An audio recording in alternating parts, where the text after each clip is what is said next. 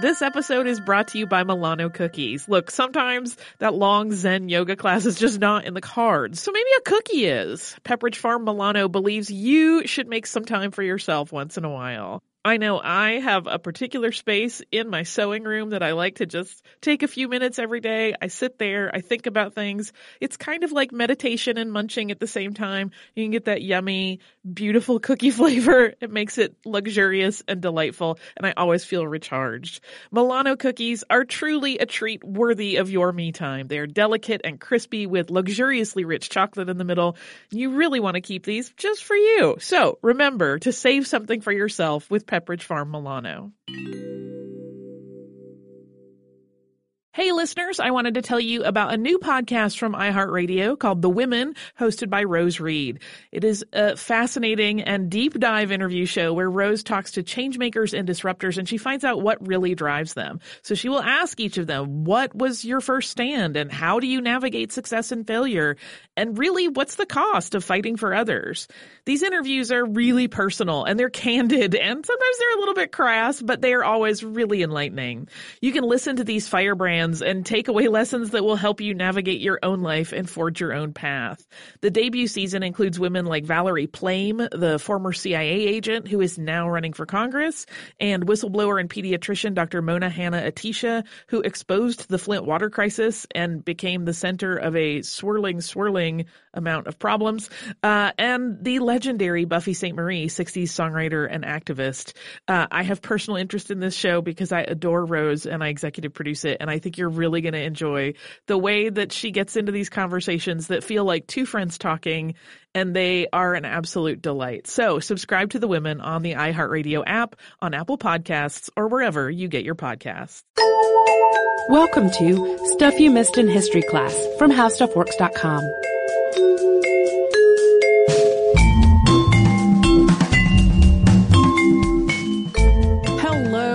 welcome to the podcast. I'm Tracy V. Wilson. And I'm Holly Fry. In the late 18th century, Sarah Ponsonby and Lady Eleanor Butler, who became known as the Ladies of Llangollen, abandoned their life in the upper tiers of Irish society and made a home for themselves in Wales.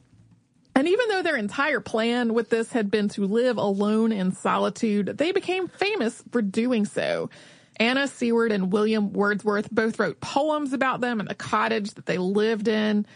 Byron sent them a copy of The Corsair with a personal note when that came out. Arthur Wellesley, the Duke of Wellington, paid them a visit and even stayed with them. And Queen Charlotte was enamored enough with them that she convinced the king to grant them a pension. Apparently, at one point, they were even offered a lock of Napoleon's hair. And this whole story, which in a lot of ways sounds kind of like a Regency romance novel, was completely outside the bounds of what was expected or allowable for women at the time. And up here at the front, I'm just going to issue a blanket apology for our poor pronunciation of Welsh. yeah, uh, definitely not a language either of us has grown up speaking. It's a tricky one if you didn't grow up speaking right. it.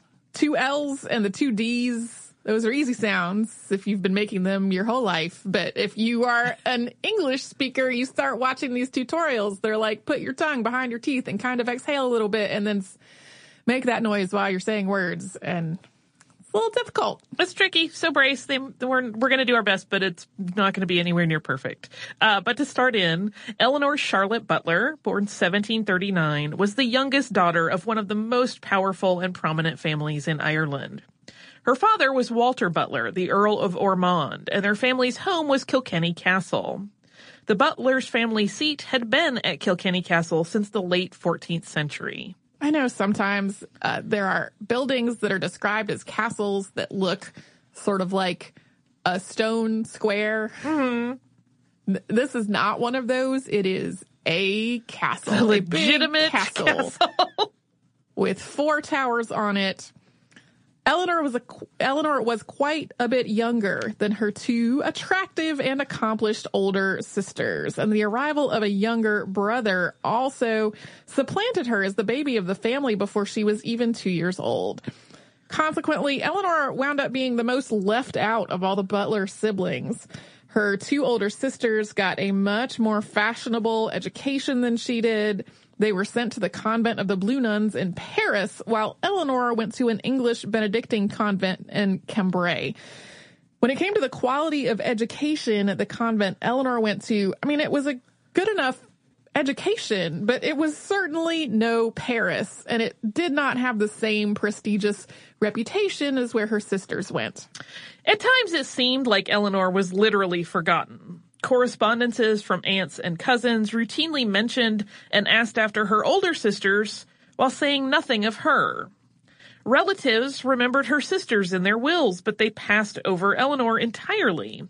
And even though from a social standpoint it was essentially mandatory for the Butler family to find suitable marriages for all of their daughters, they put way more effort into her sisters than into Eleanor. While Eleanor had had some suitors, none of them really worked out. So by the time Eleanor was 29, she was the family spinster, and she just did not have much to occupy her time. That changed when she was introduced to Sarah Ponsonby. Sarah, born in 1755, was from a family that was also quite prominent and well off, although not nearly as big a deal as the Butlers. But a series of tragedies left her both orphaned and destitute before she was out of her teens. Her father, Chambre Brabazon Ponsonby, was a member of parliament, and he had been married once before marrying Sarah's mother. He and his first wife had a son and three daughters, but only one daughter survived infancy. This left him still in need of a male heir, so he married Sarah's mother, Louisa Lyons, in 1752. Sarah was born three years later in 1755, and Louisa died another three years after that. Sarah's father married once again, this time to Mary Barker, who was an heiress and did indeed conceive the son that he was hoping to have. But Chambre died before that son was born when Sarah was only seven. Then Sarah's stepmother remarried, but died herself when Sarah was only 13. After this series of marriages and deaths, Sarah was left with no fortune of her own, in the care of a stepfather who didn't have much interest in a teenage girl he had acquired through his late wife's previous husband's prior marriage. So he sent her off to live with a cousin, Lady Elizabeth Fownes, who was called Betty. And she lived with her husband, Baronet Sir William Fownes, in Woodstock House, County Kilkenny. Woodstock House no longer stands, but it was also very large and impressive. Sarah's introduction to Eleanor Butler came when the Fowneses enrolled her in a boarding school run by a Miss Parks. The boarding school was much closer to Kilkenny Castle than it was to Woodstock House, so Lady Betty Fownes wrote to Eleanor's mother, the Countess Ormond, to ask that the Butlers keep an eye on Sarah. And this request wound up serving two purposes quite well. It offered Lady Betty some assurance that Sarah would make the right sorts of friends at school and be kept away from influences that might damage her prospects. And it offered Eleanor Butler something to do with her time. Eleanor and Sarah became fast friends, and for the entire five years that Sarah was enrolled in the school, they were very close. Eleanor had a reputation for being way too educated for a woman, and they spent a lot of their time reading and then discussing what they had read. The 16 year gap in their ages combined with Sarah's youth wouldn't have raised eyebrows at the time in the way that it probably would today.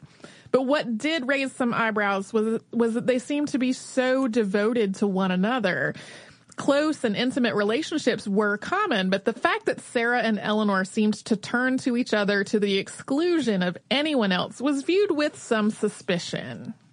It was probably during Sarah's school years that they began to talk about how nice it would be if they could retire somewhere together, to live quietly out in the country away from society. But when Sarah finished school, they were separated. Sarah returned to Woodstock House to live with the Fowneses, while Eleanor continued to live at Kilkenny Castle, about 12 miles or roughly 19 kilometers away. And even though Lady Betty had asked the Butlers to keep an eye on Sarah, the two families weren't particularly close. For the next five years, Sarah and Eleanor may have seen one another at social events that both families would have attended, but they really did not have much time together. They started to have more contact with each other a few years later when Sarah was in her early 20s. Lady Betty Fownes' health wasn't very good, and it had become obvious that Sir William Fownes was planning to take Sarah as a wife once Lady Betty died. Sarah had so many problems with this. She did not want to marry Sir William. She thought he was repulsive and she found his attention to her to be gross and inappropriate. And even though Lady Betty had urged her to be kind and accommodating to Sir William, Sarah didn't think she meant that accommodating. So Sarah felt stuck. She didn't want to encourage Sir William, but she also didn't want to hurt Lady Betty. In a letter to a friend, Lucy Goddard, she wrote, I would rather die than wound Lady Betty's heart. In these same years, Eleanor was almost equally unhappy. By this point, her brother Robert had converted to Protestantism, and the family had long been Catholic, but following some changes to the law, Catholics were being stripped of their titles. So Robert's conversion was a matter of necessity to try to hold on to the earldom. And that title would be in jeopardy at various other points in Eleanor's life for various reasons.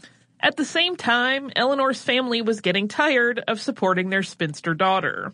They were talking about sending her to a convent, which would simultaneously give the family a cheaper way to keep her fed and sheltered, and it would also maybe get them right with God. Her parents probably also thought she might be happy at a convent. After all, she'd been happy enough at the convent in Cambrai, where she was educated.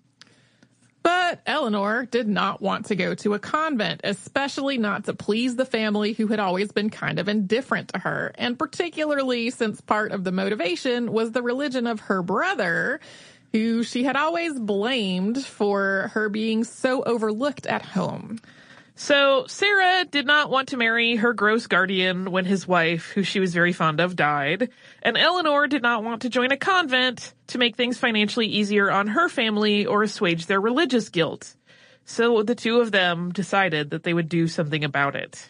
And we're going to talk about that after we first pause for a little sponsor break. Hey, Holly, we have some exciting news.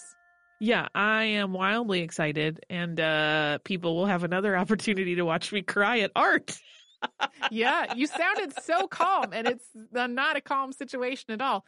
Uh, our trip to Paris last year was really successful, so we're doing another similar trip this year, but this time to Rome and Florence. It's May 14th through 21st, 2020. And like last time, it is with a company called Defined Destinations, who is planning out this whole trip for us. Yeah, and during that week long trip, we are going to see some of the great art that we have talked about on this show many times, including Michelangelo's David. We are going to go to Tuscany. We're going to visit St. Peter's Basilica. We are going to the Sistine Chapel. So it's going to be a fantastic trip. You can get the whole list of places that we are going and information about booking at defineddestinations.com. Scroll down to the Roman Florence trip with stuff you missed in history class, or come over to our social media. We have posts about it there too. Hey listeners, I wanted to tell you about a new podcast from iHeartRadio called The Women, hosted by Rose Reed. It is a fascinating and deep dive interview show where Rose talks to changemakers and disruptors and she finds out what really drives them. So she will ask each of them, what was your first stand and how do you navigate success and failure? And really, what's the cost of fighting for others? These interviews are really personal and they're candid and sometimes they're a little bit crass, but they are always really enlightening. You can listen to these firebrands and take away lessons that will help you navigate your own life and forge your own path.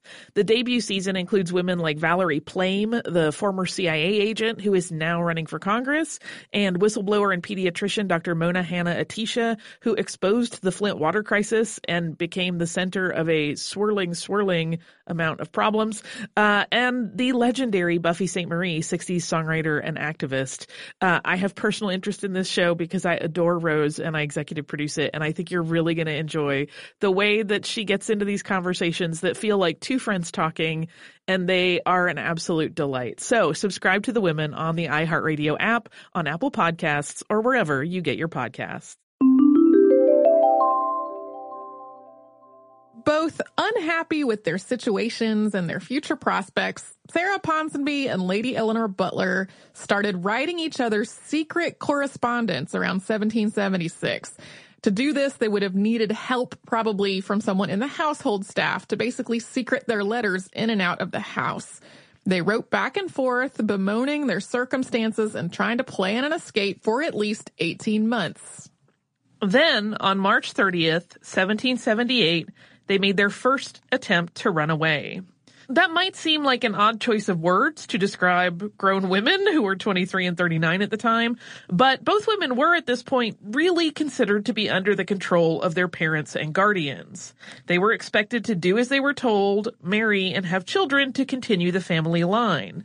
And if that for some reason absolutely could not happen, to go to a convent. Even though they were, at least in numeric terms, adults, the fact that they were leaving home alone without their parents' or guardians' permission or knowledge was scandalous, particularly given Eleanor's family's prominence. Eleanor snuck out of Kilkenny Castle that night, changed into men's clothes once she was out, and took a horse from the stables, and she rode it to a barn where she and Sarah had arranged to meet. No one at the castle noticed her absence for at least a couple of hours. Meanwhile, Sarah climbed out the window at Woodstock House dressed as a man and armed with a pistol, and she took her dog Frisk with her and proceeded the rest of the way on foot. I love a window escape with a puppy. uh, from their rendezvous point, they planned to go to Waterford and take a packet ship. That was a boat that carried mail across St. George's Channel to Wales. This plan did not work out though. Either they missed the boat or the one they had planned on didn't set sail. The weather was bad and there were rumors of pirates in the channel, so it really could have been either. Their families, though, had started a search as soon as they realized that the young women were gone. The Fowneses and the Butlers alike worried that they had run away with men.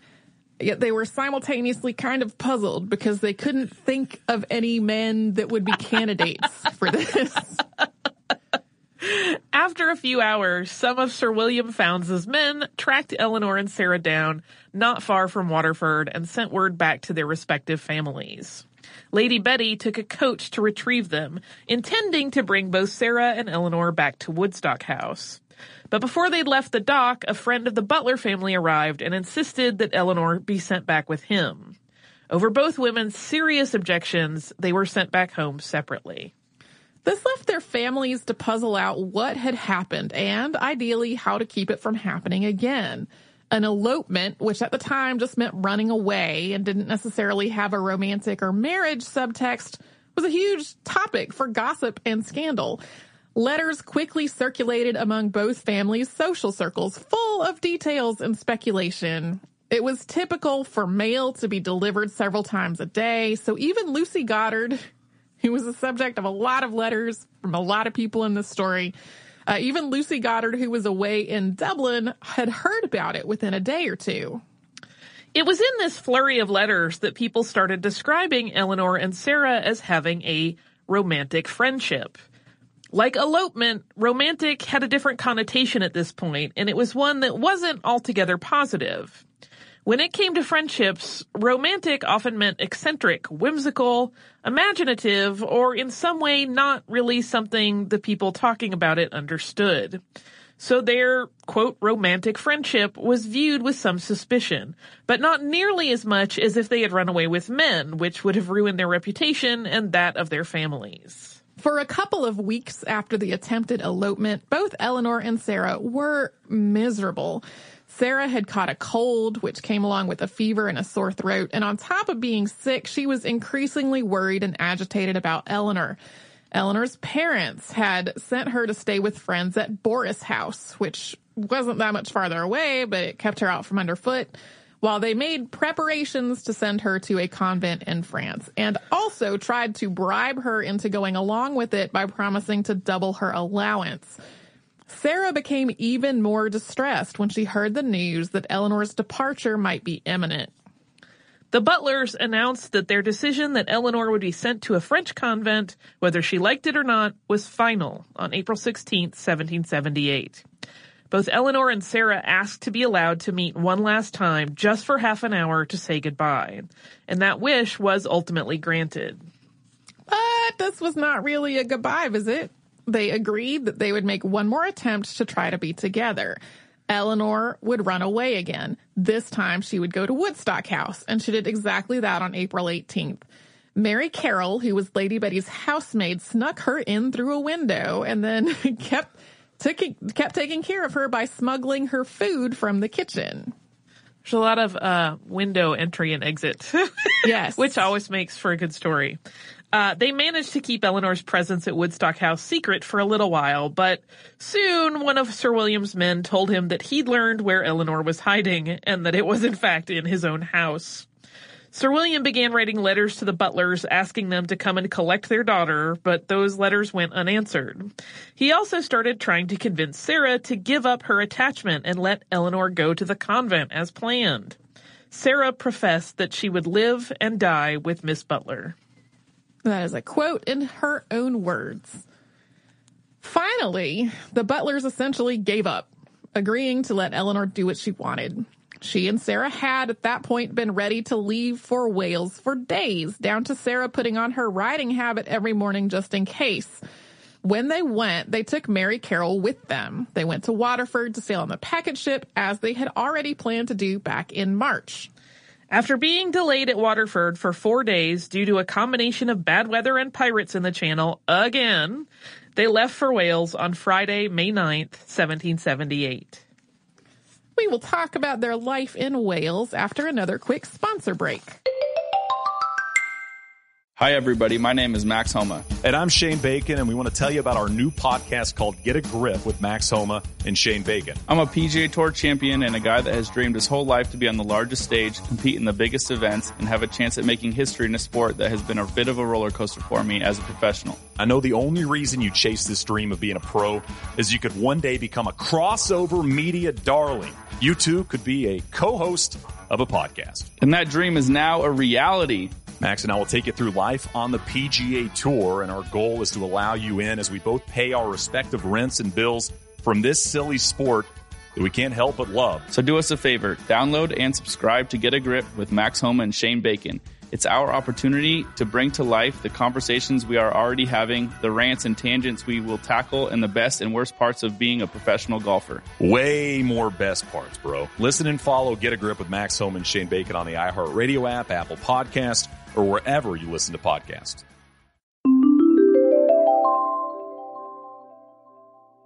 After arriving in Wales, Sarah Ponsonby and Eleanor Butler spent a few weeks traveling around, essentially touring the country. This wasn't really something they could afford, and because they'd spent some time being tourists, they wound up needing to hurry to find a place that they could actually live before winter.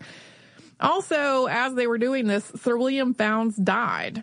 It was of a seizure or maybe a stroke that followed about 10 days of serious illness. Then Lady Betty Fownes died three weeks after that. Since they were traveling, Sarah and Eleanor only heard of it much later. Sarah had an income of about 80 pounds a year, and Eleanor had maybe 200 pounds a year. They also both occasionally got small sums of money from other sources. And this would have been enough to live on if they'd lived frugally, but that was not a skill that either of them had ever learned. Plus, at multiple points, each of them was convinced, often with good reason, that they were going to receive more money from a range of inheritances, annuities, and pensions. More often than not, those expected funds fell through. As a result, the pair always struggled with money and they were almost always living outside their means. They did, however, find a five room cottage that they were able to rent. It was in Llangollen, where they'd started their tour of Wales on the River Dee. It was a very simple stone house and they named it Plas Newydd, which just means new place or new home. They moved in in 1780, and one of their major projects for the rest of their lives would be making it beautiful. They had four servants a gardener, a footman, a kitchen maid, and Mary Carroll, who was the housekeeper. All of them but Mary were paid. It's a little unclear why Mary, unlike the other employees, did not receive a salary. She was allowed to keep tips from people who visited them, and that number of people did grow over the years. Uh, and when she died, she left all her money to Sarah. So even though they weren't paying her, she apparently did have enough of an income to be able to save it up and buy property. Uh, it's I wish I could find more detail about that, but I could not. the nebulous finances of Mary Carroll.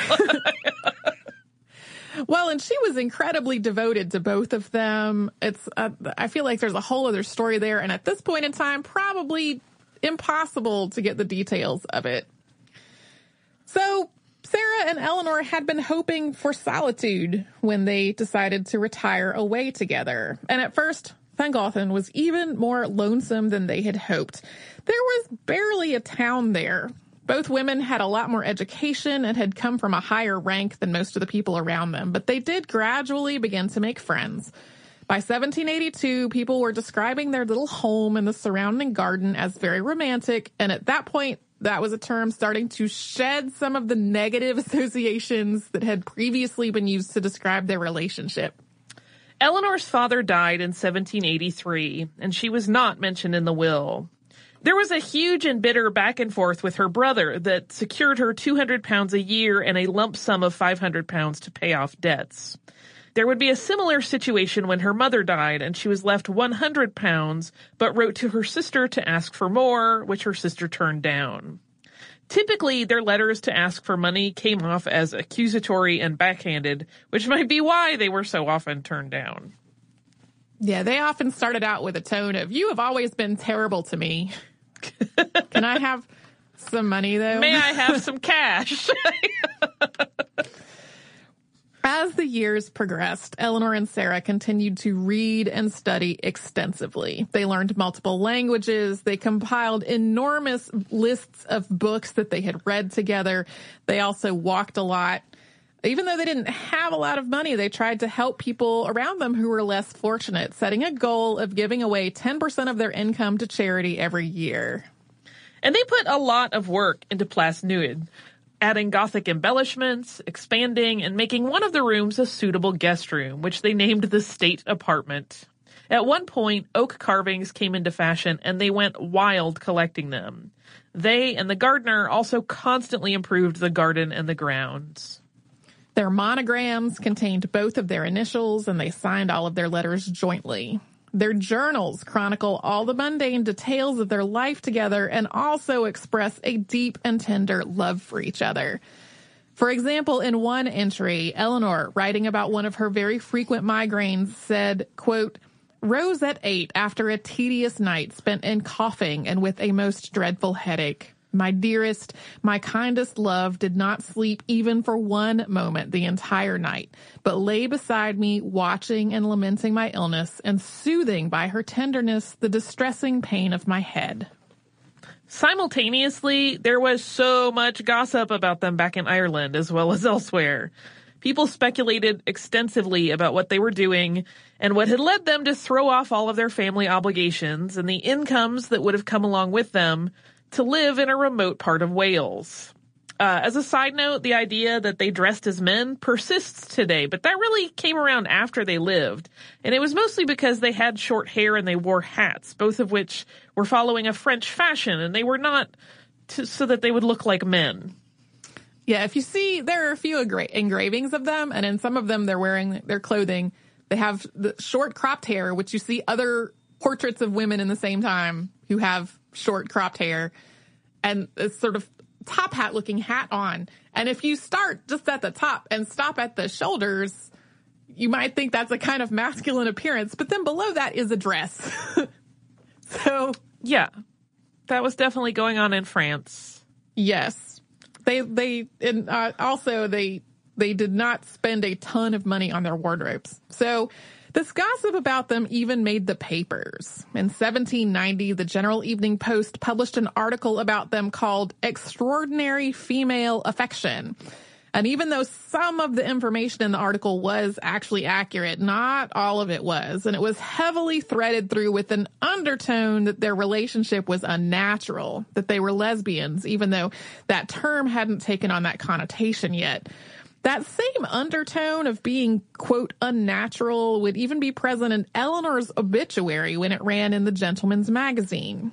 In spite of this suspicion, as we noted at the top of the show, the two women became famous, more or less for simply being who they were. Their home was on the way from London to Ireland, and it became something of a tourist attraction. They eventually got a lot of visitors, to the point that Eleanor would write things like, quote, when will we be truly alone in her journal? And their names and manner of living were well known even among people who did not personally visit. They were basically famous in the Regency. They found a little bit more financial stability when they were able to buy Plas Newydd in 1819. Their ability to do this is often credited to Mary Carroll, who died in 1809, and as we said earlier, left all of her money to Sarah. That was actually less one shilling for each of her siblings, provided that they came from Ireland to collect it. It's almost certain, though, that they got money from somewhere else as well, but it's a little unclear as to exactly where.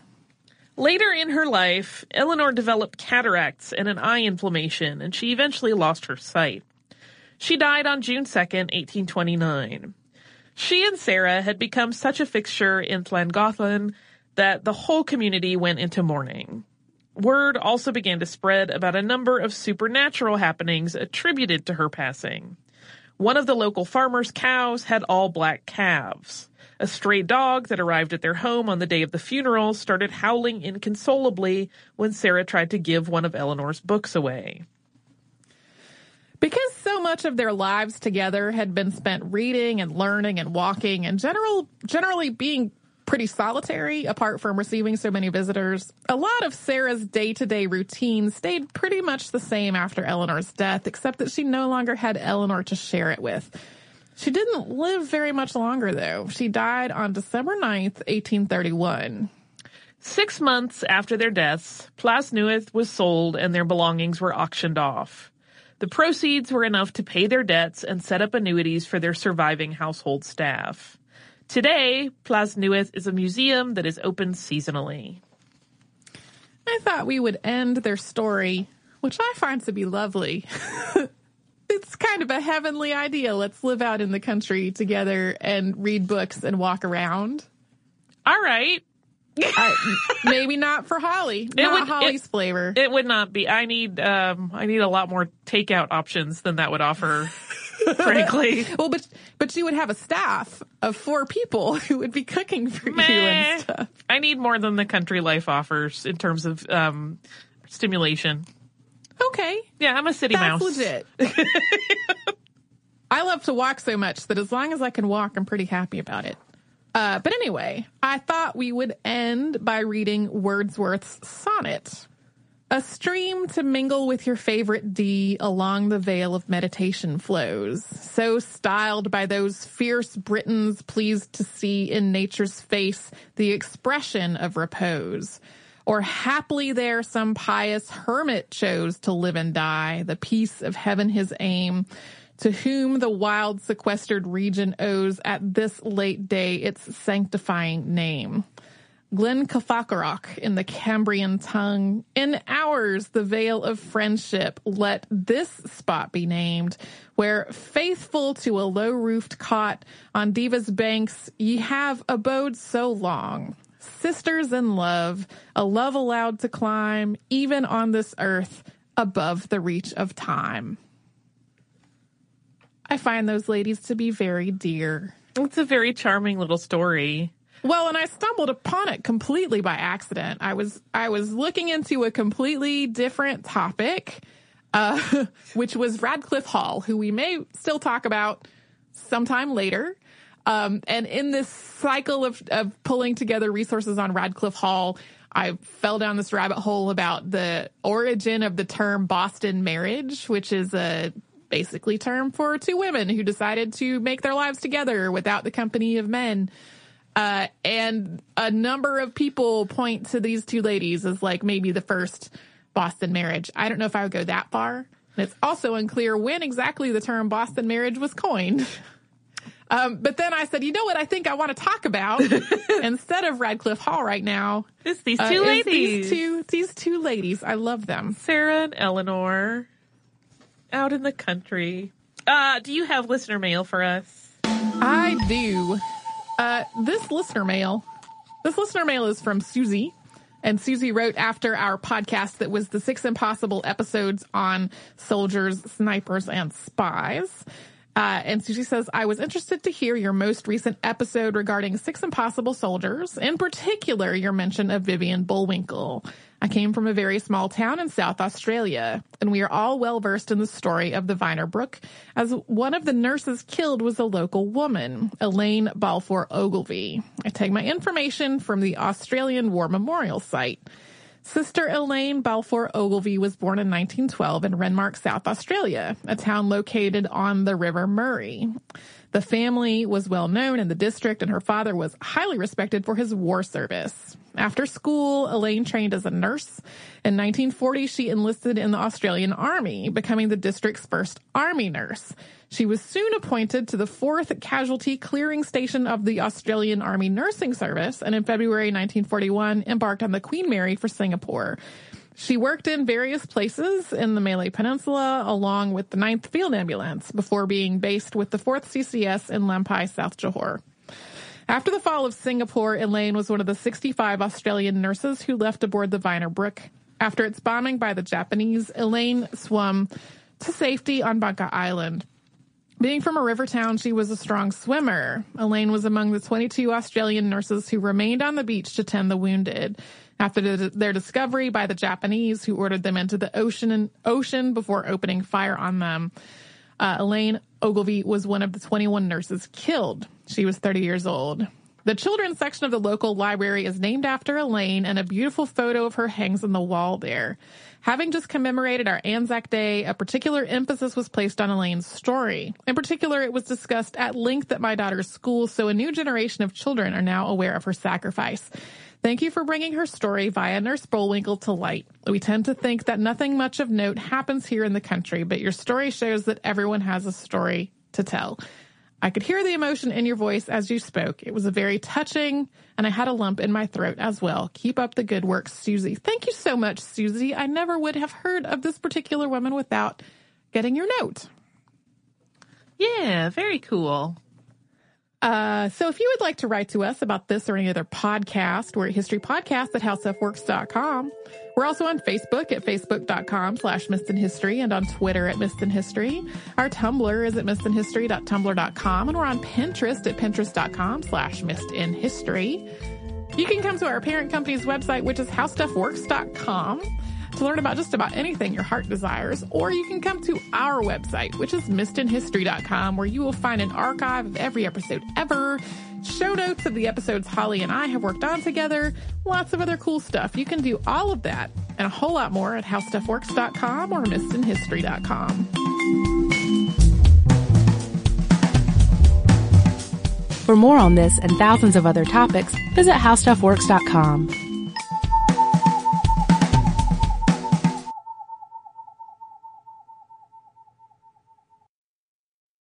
richest, most powerful place on earth. A fiction podcast. Tumanbay. Bay. On an epic scale. Power is everything. Power gives everything. We have to get away from this place. Tumanbay is our destiny. Now on the iHeart Podcast Network, Tumanbay. Be serve and die for Tumanbay! Listen to all episodes of Tumanbay seasons 1 and 2 now for free on the iHeart Radio app, Apple Podcasts, or wherever you get your podcasts. Hey guys, I'm Shane Bacon, and I want to tell you about a new podcast called Get a Grip with Max Homa Shane Bacon. One guy that has probably hit a 350 yard drive, considers himself an athlete mostly because of his unreal papa shot abilities, and has in fact started to show off signs of a tricep forming, is our own Max Homa, PGA Tour winner and fan favorite online. Max and myself churn out new episodes every week to give the fan a unique look at golf and all that comes with it from someone that spends his work weeks on tracks we all dream to play, grinding it out with the best in the world. Listen and follow Get a Grip with Max Homa and Shane Bacon on the iHeartRadio app, Apple Podcast, or wherever you listen to podcasts right now.